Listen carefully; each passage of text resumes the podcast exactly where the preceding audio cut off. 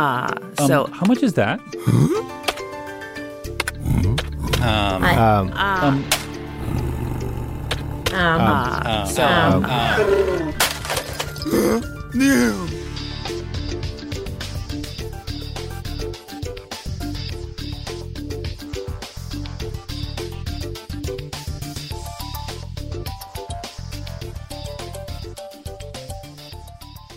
All right, welcome everybody to the Podcast Editors Mastermind, the podcast geared towards the business side of podcast editing. And today we have a very interesting show.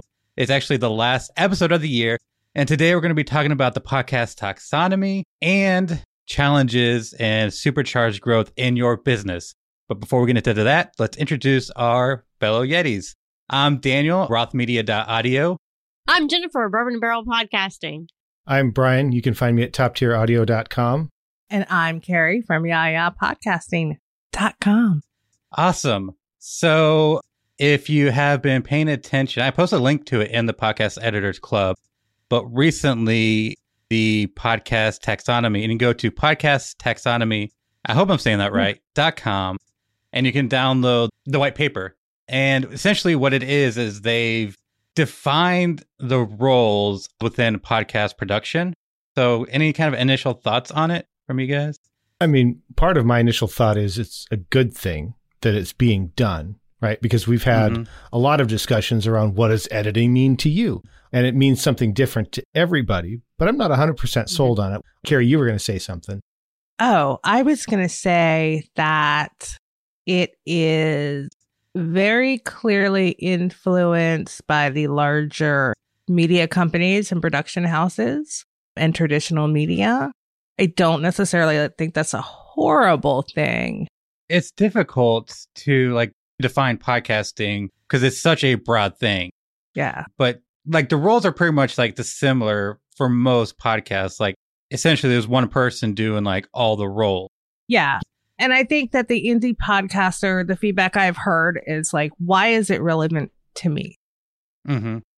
Yeah, agree. Like there's a disconnect between what I see as like the majority of podcasts versus like the reality of like this paper, which is obviously influenced by the much larger production houses. But when it comes to like my clients and what I do, like I work with typically solo hosts that may do an interview. So like a lot of these roles like aren't relative. At least like when it comes to like where the money is, like the bigger shows are going to have these roles, but to like the larger number of podcasts, like it's kind of irrelevant. Yeah. I don't usually think Foley artist when I think podcast. Now, for an audio drama, something real high level, yeah. Mm-hmm. But when I think, what are some roles of podcast production? Foley artist is not one that comes to mind. But No. there Yeah. it is. And I think it speaks to what they're trying to do, right? There's a breadth to what they're trying to do because I think they're trying to ad- address the audio drama or the fiction mm-hmm. podcast as well as the narrative style show with a writer and remote recording engineers, like all of that stuff. So a lot of those roles are, I think, fairly well communicated, I think. But the thing that kind of gets me is I don't know that I can necessarily call myself an audio engineer from a post production standpoint. That's why there's just audio editor for you. But I Right, don't but think you're an audio doing the- editor describes what I do. but you're doing the engineering, the mixing and the mastering, right? We're dealing with all the audio pieces in post production. Right. And th- I think, but the way they had it defined, engineer is a, all about pre production or the actual production. So the engineer is the recording, and, or like if it was music, it'd be the tracking engineer, not the mixing, editing, and mastering engineer. That's how it was defined. So, just real quick, they define post production engineer evaluates audio technologies and their application Okay. as it pertains to the final steps of production and publication, which to me seems like super vague. Well, it seems like kind of a mastering, catch. really, doesn't it? That's that's how I took it. It could, either yeah. like mastering or like I guess. yeah, the final steps of production. So yeah, mastering. right, And I, guess like the- I also kind of. Go ahead. Oh, it's going to be like the assembly. So you've got all the tracks, they're processed, they're edited, they've got the like basic mix on it, and then you put it all together and then you master it for publication, is what that Yeah. that Mhm. could be. So But it also says that the audio editor may also perform general audio processing and mastering. Mm-hmm. yeah, it was a tiny bit vague. I think probably by design at this point, right? because Yeah. they are trying to which- bridge the gap. Kind of appreciate that it's kind of all encompassing. Yeah, but then it makes you think that, like, wow, I'm doing all these jobs. Right. Well, and like and it, it's it- almost like funny to think that like anybody would hire different people right to do all these things with with, with an episode Yeah. And, and I guess kind of where my head was like, and I realize this is like not my higher response. This is not my most mature response. But my first thought was of all of these roles, it seems like the audio editor is like the least senior of anybody in terms of their mm. responsibility. And that's what I'm currently calling myself. But there are a bunch of shows that I work on that they literally would not happen without somebody doing what I'm doing. And what I'm doing is way more than just top tail and ads, right? Yeah. right So audio editor they define as the audio editor cuts and rearranges audio for clarity and storytelling purposes. The audio editor may also perform general audio processing and mastering.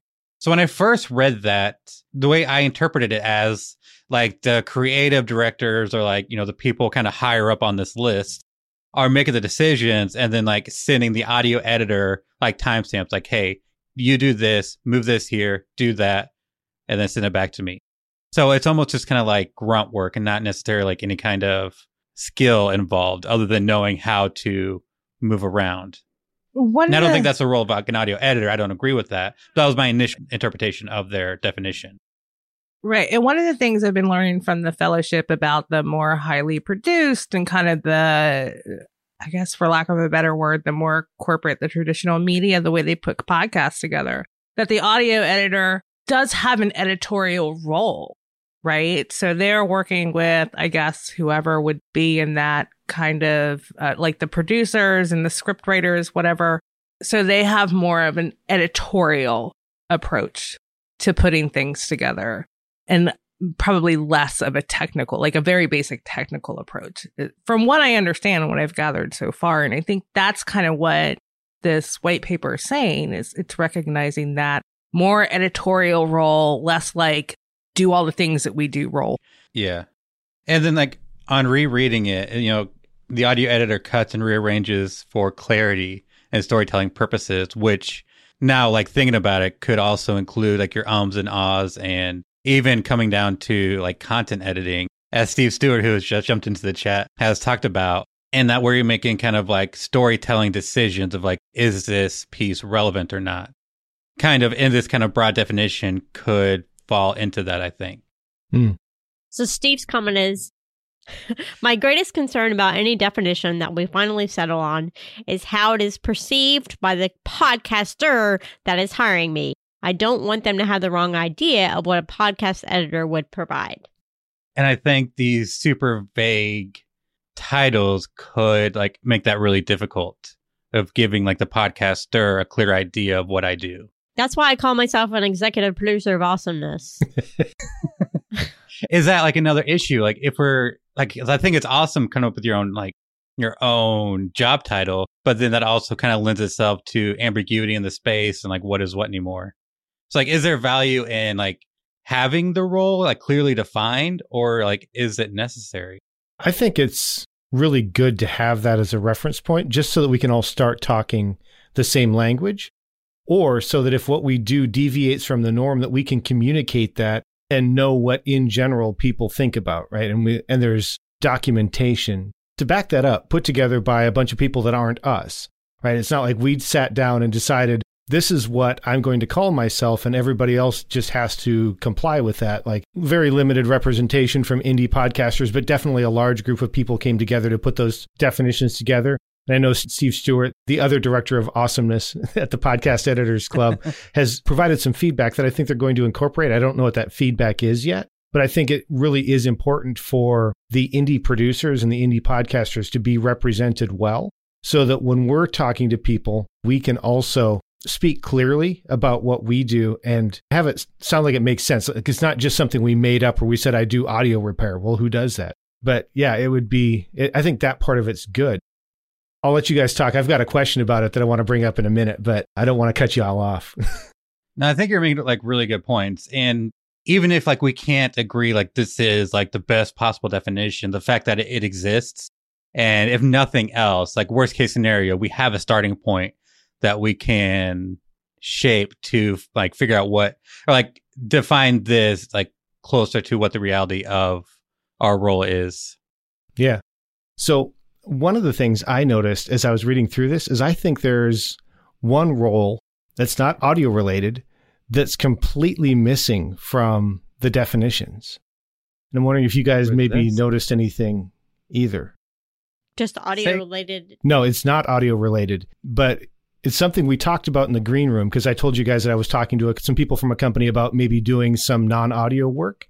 One of those roles isn't even in there. Is this pertaining to marketing No, actually. or like the manager side? No, uh, there's nothing in there about the person that writes the episode notes. There's script writers Oh. and there's content editors and there's social media marketing and there's a director of marketing. There's nothing in there about a copywriter for publication. For show notes. Yeah. So nothing Huh. for show notes. I also didn't see anything about email, although I would assume that falls under the marketing director. But I don't know. I Wouldn't didn't. it I didn't all see kind anything. of come under marketing? Wouldn't it all either come under marketing or writing? Well, I thought it would come under writing, but all of the writing roles seem to be related to script and narrative Mhm. development and that kind of stuff. And the marketing, like the general marketing, was all about the overall strategy.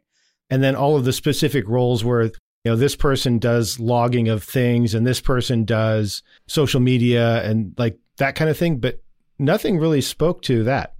Well, I feel like the content manager maybe is that person. Maybe that's the case. It's possible I Right. missed it, but Yeah, that was one of the things uh, I was wondering. It's under administration. It's the content manager is responsible for the distribution of a podcast content within and outside of the episode, including but not limited to clips, newsletter, images, cross promotions, and more.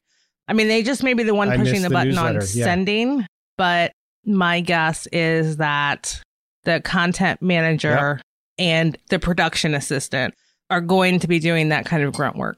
And then if you look at bigger podcasts, they don't have a lot of show notes. They have an episode description, right? But there's not much that Mhm. goes with that. At least I know like a lot of like the NPR podcasts, like with the exception of like This American Life, where it's but then they're they're not actually an NPR podcast, I don't think. They're their own production house, so they do their own thing. But I notice a lot of the bigger podcasts, it's just like a paragraph, right?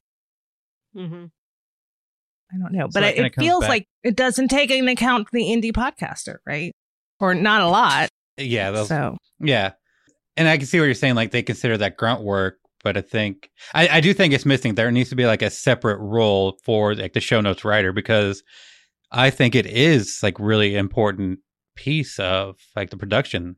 especially for the indie podcaster where they're relying on search engine optimization, not Mhm. ads and cross promotions on an existing platform for an owned show that's already part of a network. Right. Yeah. so I wonder Mo- if the mar- most- marketing my, my perception. because that feels like marketing, right? It Does that could feel be, like yeah. marketing? Like, yeah. So I wonder if that's something that they don't just kind of usually farm out to somebody else. So they have an in-house marketing manager, maybe who oversees all that stuff. To, I mean, I'm just guessing here, so maybe I should just stop. Yeah. Well, the marketing manager also does something through other creative techniques to acquire and retain listeners. Maybe show notes are the other creative techniques to acquire and retain listeners. Steve has a thought in the chat. It's a good one. Steve Stewart again, the director of awesomeness besides besides Jennifer. The definition for show notes writer is under transcriber. They turn the dialogue and audio cues into text, which can be used internally for production processes or displayed publicly. I read the production processes, never really thought about being displayed publicly, and frankly, I got stuck on transcription and was thinking it was Yeah. Oh, transcriber. There. it Yeah. is. yeah. Good Well, catch. I like that mean, can be interpreted. But yeah, when you when you call it a transcriber, like we know what transcripts is, like they have a clear definition of what a transcript is. So yeah. Yeah, but that seems like that's a little bit more than just transcribing a podcast word for word and then putting it into some sort of document or what have you. Like, there's nothing that annoys me. Okay, this is a pet peeve, but there's nothing that annoys me more than when I go to the show notes and it's nothing but transcription. And I'm like, that's not what I came Yes. here Oh, I hate that. Yeah, Right. I want a summary and links. aside. Mostly just links. Yeah. Yeah. So, one of the things I've been wondering about this is we could definitely run around with our hair on fire, even though I don't have very much of it, and say, oh, the sky is falling. But I think that there are also some benefits or some ways that we could leverage this even right now. But I don't know what they are. What do you guys think? Are there benefits to this being published now that we can then take to our clients or take to the market and say, okay, like, let's use this to help raise the business overall, but also ourselves individually? For me, it really is about okay, here's what I'm doing for you, right? It's this job, this job, this job, this job, and this job. And here's how much I'm going to charge you for it, right? So for that one charge, you're going to get all these things, right? All these skills from me. Yeah. And then thus all of a sudden I'm like way more valuable, right? And then it, it it'll help especially newer editors, I think, should really look at this and understand what they're providing and if, and if they're providing show notes, if they're providing images or any kind of like those marketing pieces, you know, they can then maybe charge more than $25 an episode kind of thing, like raise their rates up to and understand personally and communicate that to potential clients that, you know, we're not doing a little bit of work here this is a lot and it's worth a lot. And it'll save you a lot of time because look at the roles we're taking off your plate now. Yeah. So what you shared sparked a question in me. So I dropped it in the chat, but you talked about the roles, but some of those roles are specific to narrative shows, right? We're not going to have a scriptwriter for an interview show. It's just not going to happen unless we're going to make it narrative. Do we need to then sit down and go, okay, for the kind of production I do, this is what a team would look like if you were to hire individual people mm. so we can share that with them and say, okay, these are all the possible roles. These are the roles that are relevant to what you're producing. These are the roles that we're filling. It's like our own, uh, own paper. Well, yeah. I think someone like myself is kind of overwhelmed by looking at this paper. Me too. well, there's a lot here that doesn't seem relevant to me especially I'm like I don't have any audio drama or narrative podcasts at the moment, so 75% of this stuff can be tossed.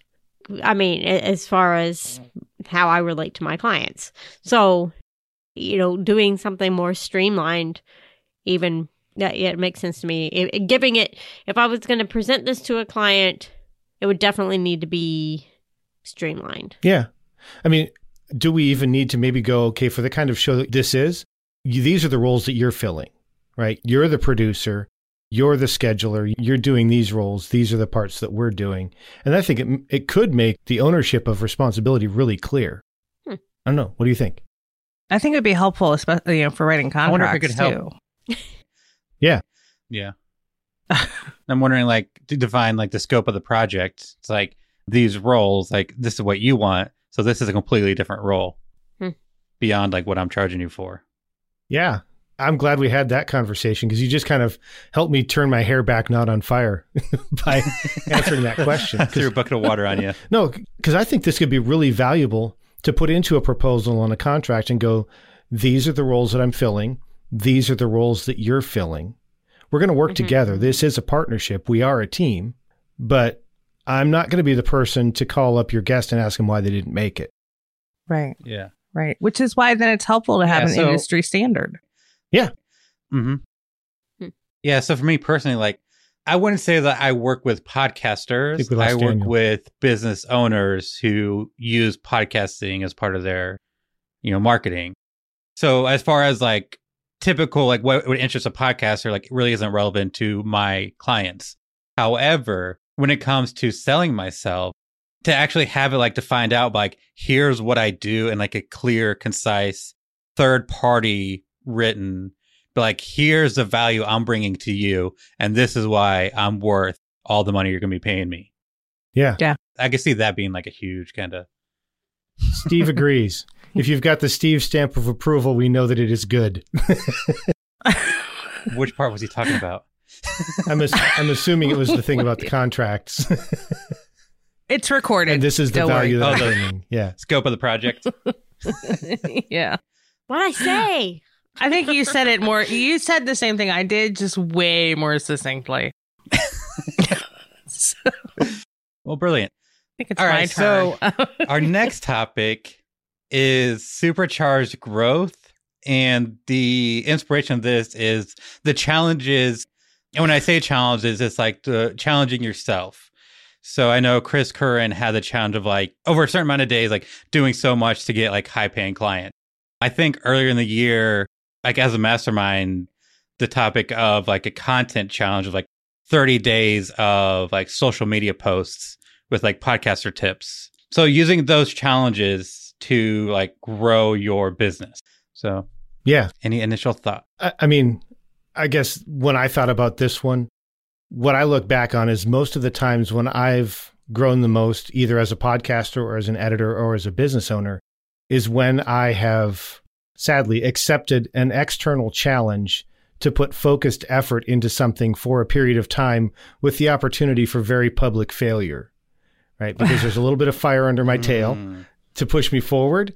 But there's also, in the case of some of these, like I put some money into some of this stuff. So I'm going, okay, now I have to justify the 20 or 200 or whatever amount of money I put into this thing. Otherwise, I'm going to feel like a total loser. And I don't like that. And so that's how I've found a lot of the growth. And I think that's one of the things we're hoping to be able to offer to people is go, we want your business to grow. Like, really, we don't just want to sit here and talk, but we can't actually build your business for you. So, what can we do to help you grow your business? And the idea of challenges comes up. I don't know. Does anybody else have different or similar experience? What, what's your experience been? So my experience has been one of complete and utter avoidance of these challenges. Okay. and mainly out of fear. It's like I know like part of the way I work is like I have like my comfort zone. And like within that comfort zone, like I can do it all day long. But as soon as like I step out of that comfort zone, like uh, it's like walking through molasses. So like to do a challenge, it's that kind of like putting yourself out there for failure. Like I have a huge fear of that. So like it's really hard for me to like sign up for these challenges and like be committed just for that fear. But the fact that like I have that fear and I have that struggle kind of tells me that this is something I really need to kind of make a more actually to try. So that way I can do whatever it is. Like I'm really interested in like creating more content because like we're not using the social media accounts at all right now. And so I want to get better at that. But in order to do that, like I need to get comfortable creating social media content. So I actually was inspired by that challenge. I think Carrie put it out there. I don't know, but it was like the 30 like podcaster tips in 30 days. I think you're up to like 85 now. I last saw. Oh, But the other day, yeah. like, I just well, got okay, through but together- before I said that, I had been doing it a while before. I think I just challenged you Oh. personally. Mhm. It's like, I don't remember that one. yeah, no, I do. I remember the months later- conversation. Yeah. Several months later, I finally like got a spreadsheet and I threw together like 42 like post ideas that I'm working on fleshing out. So I haven't participated in challenges, but it's definitely something that looking into the new year, I definitely want to have a bigger and like there's something I do want to do next year. So, So- Daniel, so if what you were your- to um, do a challenge, Really bad. Uh, Brian, what, let's what, start with you. what challenge would you want to do next year, Daniel? What challenge would you want to do? So definitely social media because I do want to have a bigger social media presence, but then also creating like a video content is something I've been inspired to lately. So maybe some sort of challenge along that. Not sure what that would look like, but that's kind of another thing. Okay. As Carrie wrestles her cat. yeah. Did you do Chris Curran's challenge a year or two ago that was like one video a week for the month of November or something like that? I was tempted to, but end up not doing it. Okay. That might be if he does that again. I, I think I'd definitely be part of that. Or if we wanted to do something like that. So I'm curious, Daniel, what is it about the challenges that specifically you fear? it's like the fear of the unknown and stepping out of my comfort zone. Okay, so maybe it's part of I don't like not being proficient at something. So doing like just mm-hmm. if I if I do something like I want to be good at it, and if I'm not immediately good at it, then I'm mm-hmm. uncomfortable and I just don't do it and I just walk away. Sounds familiar. I don't mean to laugh. I'm sure nobody I else can relate to that. That is that is exactly my son. I'm sorry. so I kind of get it. Yeah, I'm bad at Mm-hmm. Which is a something like- lot so- of things. so So to put it out Uh. there, I'm not saying that that's a good quality of mine, but it's if I'm being honest, like that's Yeah. that's a weakness of mine that I, that I think challenges could help overcome. I think it means you care about your work, right? Mm-hmm. You care about the end result. But I think challenges aren't about the end result at all. Mm-hmm. Right. Yeah, and I, I think I'd like to be clear because I, I talked about growth coming through, you know, the opportunity for failure. The challenges I won't accept or that I haven't often accepted are the challenges where I could cause my clients to have a failure, right? So I have a certain amount of Mm. production time that I require in order to get their episodes out, and I can actually do it faster, but I require that. So if there's a buildup of editing inventory, if you will, I can get it done and not fail to meet their deadlines. But the challenge that I will accept that might be failure are challenges for me to get out in front of people to promote the business or to do that kind of thing. So at some point, I probably have to start having those challenges where I go, okay, can I restrict my production timeline to something that's a little more extreme and still deliver quality results on time? But frankly, I'm not sure I'm interested in that business model. Like, I see more of a craftsman or an artisan style production, even if it still follows a process like an assembly line. I expect to be able to put the effort that's required into them rather than just go, well, I've got 90 minutes to turn this one out. So here's what you get. I don't know. Thoughts? I, I'm confused about what do you mean like challenges that would so like by you taking on this challenge like you don't have as, as much time to focus on your client's work so something no, no, no. I'm, I'm saying like I will take on challenges to grow an audience or to build a business or to get clients. What I won't do is challenge myself to commit to turning things around. You know, like writing into a contract, I'm now reducing my production timeline to X. So mm-hmm. taking two days out of it or taking three days out of it, right? Because there are some clients Oh. that will simply not work with me because I don't turn it around as fast as they want. I don't do 24 hour turnarounds. I probably could, but I can't guarantee that I can because that assumes that there's nothing else for me to do when their thing shows up. And that's not the case. There's always a backlog of work. And that's how I work through it and manage the workload is a certain amount of, I, I call it unedited inventory that's available for me to work on. Yeah, I don't think I could speed up my production time either. And that does, I mean, if you can have a fast turnaround, that's great, but I can't work that way. Good for the people that can. Yeah. You know, they, but then if you need it that fast, you're probably not my client. Especially in the No. beginning of the relationship, it's, there's a lot to like learning yeah a new client, but I don't know where I was going with that. Just that that's just not for me. I will do it as a one off. If a client comes to me and says, Hey, like, I'm sorry, I couldn't get this to you sooner. Can you turn it around? If I can, I'll turn it around. If I can't, I just, I hope I'm you charge sorry. them extra. but if I can't do it, I just simply can't do it. Like, I like Brittany's approach, Brittany Felix, where if you don't get it in on time, you simply get it late. But I don't actually want to enforce that if I can deliver it. But the next time I may not be able to. Like, if I've already got three episodes that I'm working on that are due at about the same time, I'm going to give preferential treatment to the people that had their work in on time. Yeah. I just had a client who emailed me this afternoon that said, if I get you an episode, you know, when do I need to get you an episode by in order to have it done by the 21st? And I think my response was yesterday. right.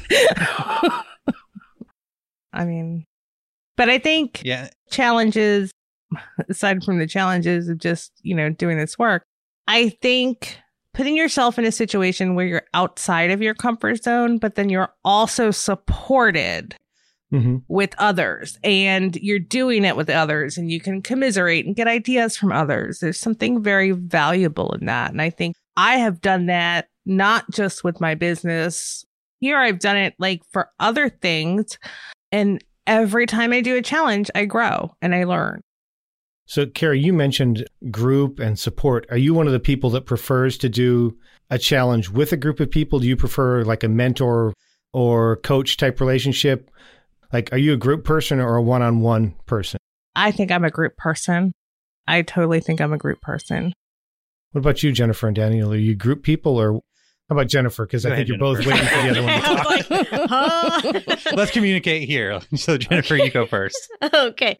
The only challenge like what we're talking about that I participated in, is February album writing month, which the challenge is to write 14 songs in 28 days. Whoa. Yeah, I don't do it anymore, but I did that for like 10 years straight every February. And the community that comes out of that is the reason to participate. I mean, Yeah. because I've met people from around the world that have actually been on a podcast of a guy I met through farming just because I was tinkering with songwriting and he was in the community. I'm in the community. We're friends on Facebook. Now I've been on his podcast. So definitely the community around challenges. I signed up for Chris Kern's recent challenge. I did nothing. Well, so that was a wash. Well, you know, you Um, still have access to go back and review the materials and start whenever, right? Yeah. Okay. yeah, I just like the let her get through the holidays first before no, no, we I tease want to her apply about the it. pressure right now, so she hates me forever. But anyway, to answer the question about group and individuality, uh, definitely the community around challenges is phenomenal. Yeah, I would I would definitely agree. I did them so I did challenges in the scrapbooking community way back when where we and in January and I know they're still doing it. It's a scrapbook page a day and it's you have like they give you a prompt and you do it every, you know, a different prompt every day and let me tell you it was a lot of fun. Not we weren't going for the best work, right? We were just going for the practice because Daniel. A challenge is a great way to be able to practice a skill instead of master mm-hmm. it. Daniel. Yeah. That's my struggle. Don't go listen to uh, my 14 songs from 28 days. They're definitely not skillfully mastered. Right. Like nothing I've done in a challenge has been my best work, but it's given me that experience and it's allowed me to take that experience and then refine it in the future and give me the confidence to then go do that thing well. that I just had like a realization that might come up later in the episode, but we'll circle back to that. Oh, now I'm Interesting. now I'm Think about me. intrigued. Too You've- late. Yeah, You've you can't that just say knowledge gap. that. No, no, it's the next point. Dude. It's like a couple So- points down. We'll get to. it. We'll It's get a to couple it. Stick around points till the Wait, we I had a wanted to list. kind of keep. I wanted to kind of key back in what on what Carrie and Jennifer said though, because last year, I don't know, one of those years, I did the whole National Podcast Post Month thing in November. So it's thirty podcast episodes in thirty days. They don't have to be one per day, but that's how it ends up working out. And I did that not for the purpose of growing an audience necessarily or anything. It was all about growing my voice as a solo podcaster doing short form content. And I felt like it accomplished that. What I didn't get out of that, that you guys got out of yours, was that sense of community. Because frankly, I was so burned out after 30 days of doing that that there was no community. I was a hermit. But, I feel it- like Mm. that challenge, like I wouldn't even know where to go. Like, is there a community around that challenge? Well, there's a Facebook group or something that you can be part of. But Oh, I could never, like, when I'm doing the recording for my episode of the day at 11:30 p.m. oh yeah. Like, I'm not going to pop back in after a day of day job plus production work plus balancing the books. And then at the end of the day, I also do this five minute episode. It was good. I grew. I definitely got better, I think, but I did not get that sense of community. And I really felt like I kind of missed out on that. I, believe it or not, I actually do like people. I don't always pretend like it, but I actually kind of do like people. So to answer your question about like what kind of like challenges I like, I think I prefer like the privacy of like a smaller, it's like within a mastermind or within like a small private group. Because like the point Carrie made about having like the support and accountability is very useful and just kind of help you along the way. So I think I prefer that because I'm kind of shy by nature, so I, I don't like being public about things. But I uncomfortably will admit that I probably would get more value out of a more public group challenge to build that kind of community and relationships out of it. Or like whatever it is, can just kind of grow my business by just being more public about it or my brand or whatever. and I would argue that it's uncomfortable for everybody. So you're not sure, alone sure. in that discomfort, and that in itself is worth, you know, it's worth seeing that like you're not alone in that feeling. There's something amazing. Like we just did for the podcast fellowship, we just did pitches for our show ideas to some like, you know, kind of well known people And yeah, it was super uncomfortable. And I feel like I failed miserably just in, you know, whatever. But I didn't, you know, the experience of going through that with others who were in the exact same situation I was, who were just as vulnerable as I was, it didn't feel like a failure. It felt like a learning moment. Right. Mhm. And I got a lot of valuable insight from like not just the people I pitched to, but like the people like leading the class and my classmates. Right. And then the fun thing, I think one of the funnest thing is then I get to see like what they were doing, right? And how they were implementing the things that we learned, which, you know, sparked more ideas in me, right? Seeing people who had similar challenges as I do and a similar way of being and how they approach their work. So, yeah, it is like, I love challenges. I really do. So, should we mention why we're talking about challenges now, or should we hold that until later? Like, what, what do you guys think? Should we spill the beans? I think so. I think so. Yeah. Why not? Okay. Yeah. So, we're bringing this up now because we keep hearing over and over when we ask people, what are you struggling with? As people join the our group at the podcast editors mastermind group or join the email newsletter, nobody responds with, you know, I can't figure out how to cut out ums. and very few people say things like, I'm not quite sure how to work with Adobe Audition or whatever DAW they're using. Most of us are proficient in the editing part of the th- thing. But what we keep hearing is, I struggle to charge what I'm worth, or I can't find clients, or I'm not sure how to grow and scale my business, things like that. And we want to see that change. We want to see that change for you. And so we're trying to go, okay, what can we do to help you build your business? Because we can't find you clients necessarily. I mean, we'll refer clients that make sense as best we can, but we can't really do that. So what can we do? Well, we'd like to help you by offering a challenge. Anybody want to say anything about that? I kind of ended abruptly. you need somebody to like pick up. Yeah. So we thought we put together a five day challenge because obviously that is kind of a bite sized way to get you kind of comfortable with making yourself uncomfortable, Daniel. Why are you picking on Daniel? You can pick on me. I feel like my 2021 word of the year is going to be uncomfortable. I think it should, or discomfort. will I kind of now. feeling now. Yeah. Yeah. So we're basically going to challenge you to do things that we know for sure lead to growth and clients. And it might not necessarily be what you expect. And it might be uncomfortable, but it's not going to be something you'll do alone. And it's something that I need to get back to. It like we all need a little refresher hmm um with these things. And it's you know i think it's something that the more you practice it the better you get at it. Yeah. So that's all i got on that. I don't know like we will have more specifics on the challenge in the next couple weeks when carrie takes a vacation. In Do we know a when it's vacation to work on this. Yes so it's gonna in january i don't know if we talked a specific date yet We haven't yet. Okay. So I would imagine. All right. So in January, and this episode Okay. will come out. Hopefully in December. No, well, this one is so it's scheduled to come out the 31st, which is New Year's Eve. So perhaps when everybody's getting back to work that first week of January, we'll start the challenge. Awesome. Yeah. And I, And I'm I, assuming they can sign up for the newsletter and stay up to date whenever we. Yeah. that, that's where my head was too.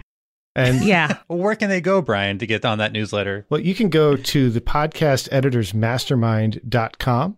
And in the header, there's a little button to sign up for the. Actually, no, just scroll down the page and it'll put has a little email thing. Just put in your email address and tell us that you want to get the thing, and we'll send you fancy gifs and silly limericks and all kinds of resources. And when it's time, we'll also send you the information about this challenge. Yeah. Yeah. That's all I got. I'm out of words. I know it's hard to believe, but you told us you'd have a lot. I was kind of banking on that. Uh, I do. I, I mean, I could keep talking. it's possible. It may not be on this topic, however. and I've got cat hair in my lip gloss. So So, do you guys want to finish out with our Pod Decks random question of the week? Yeah. What is it, Brian? Yeah, so you got for absolutely us? not sponsored by PodDecks. If they don't even know we're doing this, please don't tell them. They might tell us to stop. the question for this week is if you had a personal mascot, what would it be? Carrie, you go first. Yeah, a cat. Oh my god. Shocking. Yeah, a cat. What about you, Daniel? I had a hard time with this one. I think the closest thing I came up with is a tortoise, just from like the tortoise and the hare, just slow and steady. Because I feel like kind of describes this year has just been slow and steady, making it through, and then kind of at the end, just kind of like thriving. Yeah. What about you, Jennifer? Personal mascot. Some people would assign me a sloth. A sloth. wow. No, what would you assign yourself? Come Yeah. on. Mm. Yeah, well, that's what I was given a sloth calendar for Christmas last year. Even it's hanging on my wall. I can see it from here. So it's like, I would disagree because when Eh. you put your mind to doing something, you just do it. Like Yep. you just work through it. yeah, but it takes me a long time to get around to putting my mind to doing something. So that's not the most motivational No, but I would like. option. And you already took cat. I mean, so- I like. I don't have ownership of mascots, so If you look at college sports, I think there's like 20 teams that have the tiger mascot. So I, I think we can have two editors that have a cat. Or Well, you I'll could be be, a a, tiger. wildcat then. Yeah. yeah, There you go. yeah. I could just be a lazy house Because- cat, a plump little house you cat. can be a lazy house cat. Even big cats. So let's say I'm a tiger. All right, they still lay around and do nothing a lot. right, the and Right. when then and then they when kill stuff. right, but they like they really go after it. Like Yeah. it's it's They like really kill stuff. yeah, they really kill stuff. Okay, there we go. I'll be a tiger then. So I'm, right, I'm Brian, intrigued that all of you chose real things to be your mascot. Oh, like a chair would not be. No, no. I'm sorry. I was thinking of animals. So Yeah. when I thought mascot, the first thing that came to mind, I gave myself two mascots, and but they're a pair. I gave myself Pinky and the Brain because I feel like every morning I get up and say to myself, "Now, what are we going to do today, Brain? Try to take over the world." That's just Yeah. like my approach. I don't know. I guess we'll take over the world. Awesome. Oh, I love Uh that. oh. And Steve sent us a link. I can't click on the link right now, but Men's Papa Bear Crusher. We'll we'll have to look that up later. It's in the yeah, chat. It's in the If you joined us for the podcast and not for the live video, you definitely want to go see all of the behind the oh, scenes and that's grab the links, which are at facebook.com slash podcast editors mastermind, because you, you're going to want to see this one. It's pretty special. Yeah. Yeah. Quote unquote special. Yeah. kind of like Pinky and the Brain. Yes. Yeah. it's a great idea in pract in principle. Practice not so much. well, if you want to talk about cartoon character mascots, I'll go with Rocky the Flying Squirrel. Oh, that's go. great. Yeah. Let's do Rocky the How Flying that? Squirrel. Yeah. I like that one. Dude, right? I'm like, oh, well, I wasn't thinking outside the box like that. I was thinking of Is this another one of those things that I what was it? what? What is your new mascot? Rocky the Flying Squirrel. Oh. Rocky the Oh, Flying It's from Squirrel. Rocky and Okay. Bullwinkle, right? I thought you said wonky. I'm like, No. is that no? I remember Rocky. Wow. Rocky. Are, are you in Eastern time too, Daniel? Is that the deal? No, I know No, you're Central I don't like have that excuse. yeah, nobody picked Nobody. Yeti. Steve, We we, take it we back. left that for you. I mean, That's our collective mascot. That's awesome. Thanks, Steve. yeah, our collective mascot is right. I think of y'all whenever I see anything Yeti. So I do too. Mhm. It, it works, but you know. Yeah. As a matter of fact, that's what my husband has called you guys for a long time. Like, are you doing Yetis tonight? That's fantastic. so, All right, well, I think that wraps it up for this week. Uh, Jennifer, do you want to let everybody know what they can do if they want to be a guest on the show? If you want to be a guest on the show, you can go to podcasteditormastermind.com slash be a guest and fill out the form and be our guest. Hey. And can I jump awesome. in for We're always just a looking for second? experts and people Yeah. looking for help. We've seen from time to time in Facebook groups, people are asking for something to practice on. If you want Mm. some audio to practice on, let us know because we put together the audio for one of our previous episodes and we'll make that available for you. Just hit us up, podcasteditorsmastermind.com, send us an email. We'll hook you up. all Mhm. right. Brian really Yeah. does not want And- to edit this episode, by the way. No, no, I'm not talking about. I'm talking about the one from like three weeks ago, the one that I edited live on Facebook, so you can go back and make fun Ah. of how I did it. It's all there, but you get the raw audio, so you get to edit out all the times I bumped my microphone, and you get all of that, all that good stuff to get that practice. It's all there for you. Yeah. Yeah, that's And there's no pressure because it's not going to be the live version, so you don't have to worry about. It actually really is good practice. Yeah, I've sent it to Sorry, like three people this week Oh, because wow, they're like, "Hey, does anybody have something I can practice on?" I'm like, "Well, I can't share my client in episodes, but here, practice on this." And sorry, All Steve, it's not 9.6 9.6 gigabytes of audio. For those that don't know, Steve edited one of our episodes. It was an hour and a half long, nine gigs. He let us know about it. We was like immediately changed our process because of Steve's feedback because we trust him because he is the other director of awesomeness. yes. And one of the benefits of being a guest on the show is you do have the opportunity to edit the previous week's episode. So if you do want a chance to practice and with feedback on air, this episode, if you want to be, you can always sign up to be a guest and you'll have the opportunity to edit an actual episode. Yeah. Well, thanks so much for tuning in once again. This has been a blast.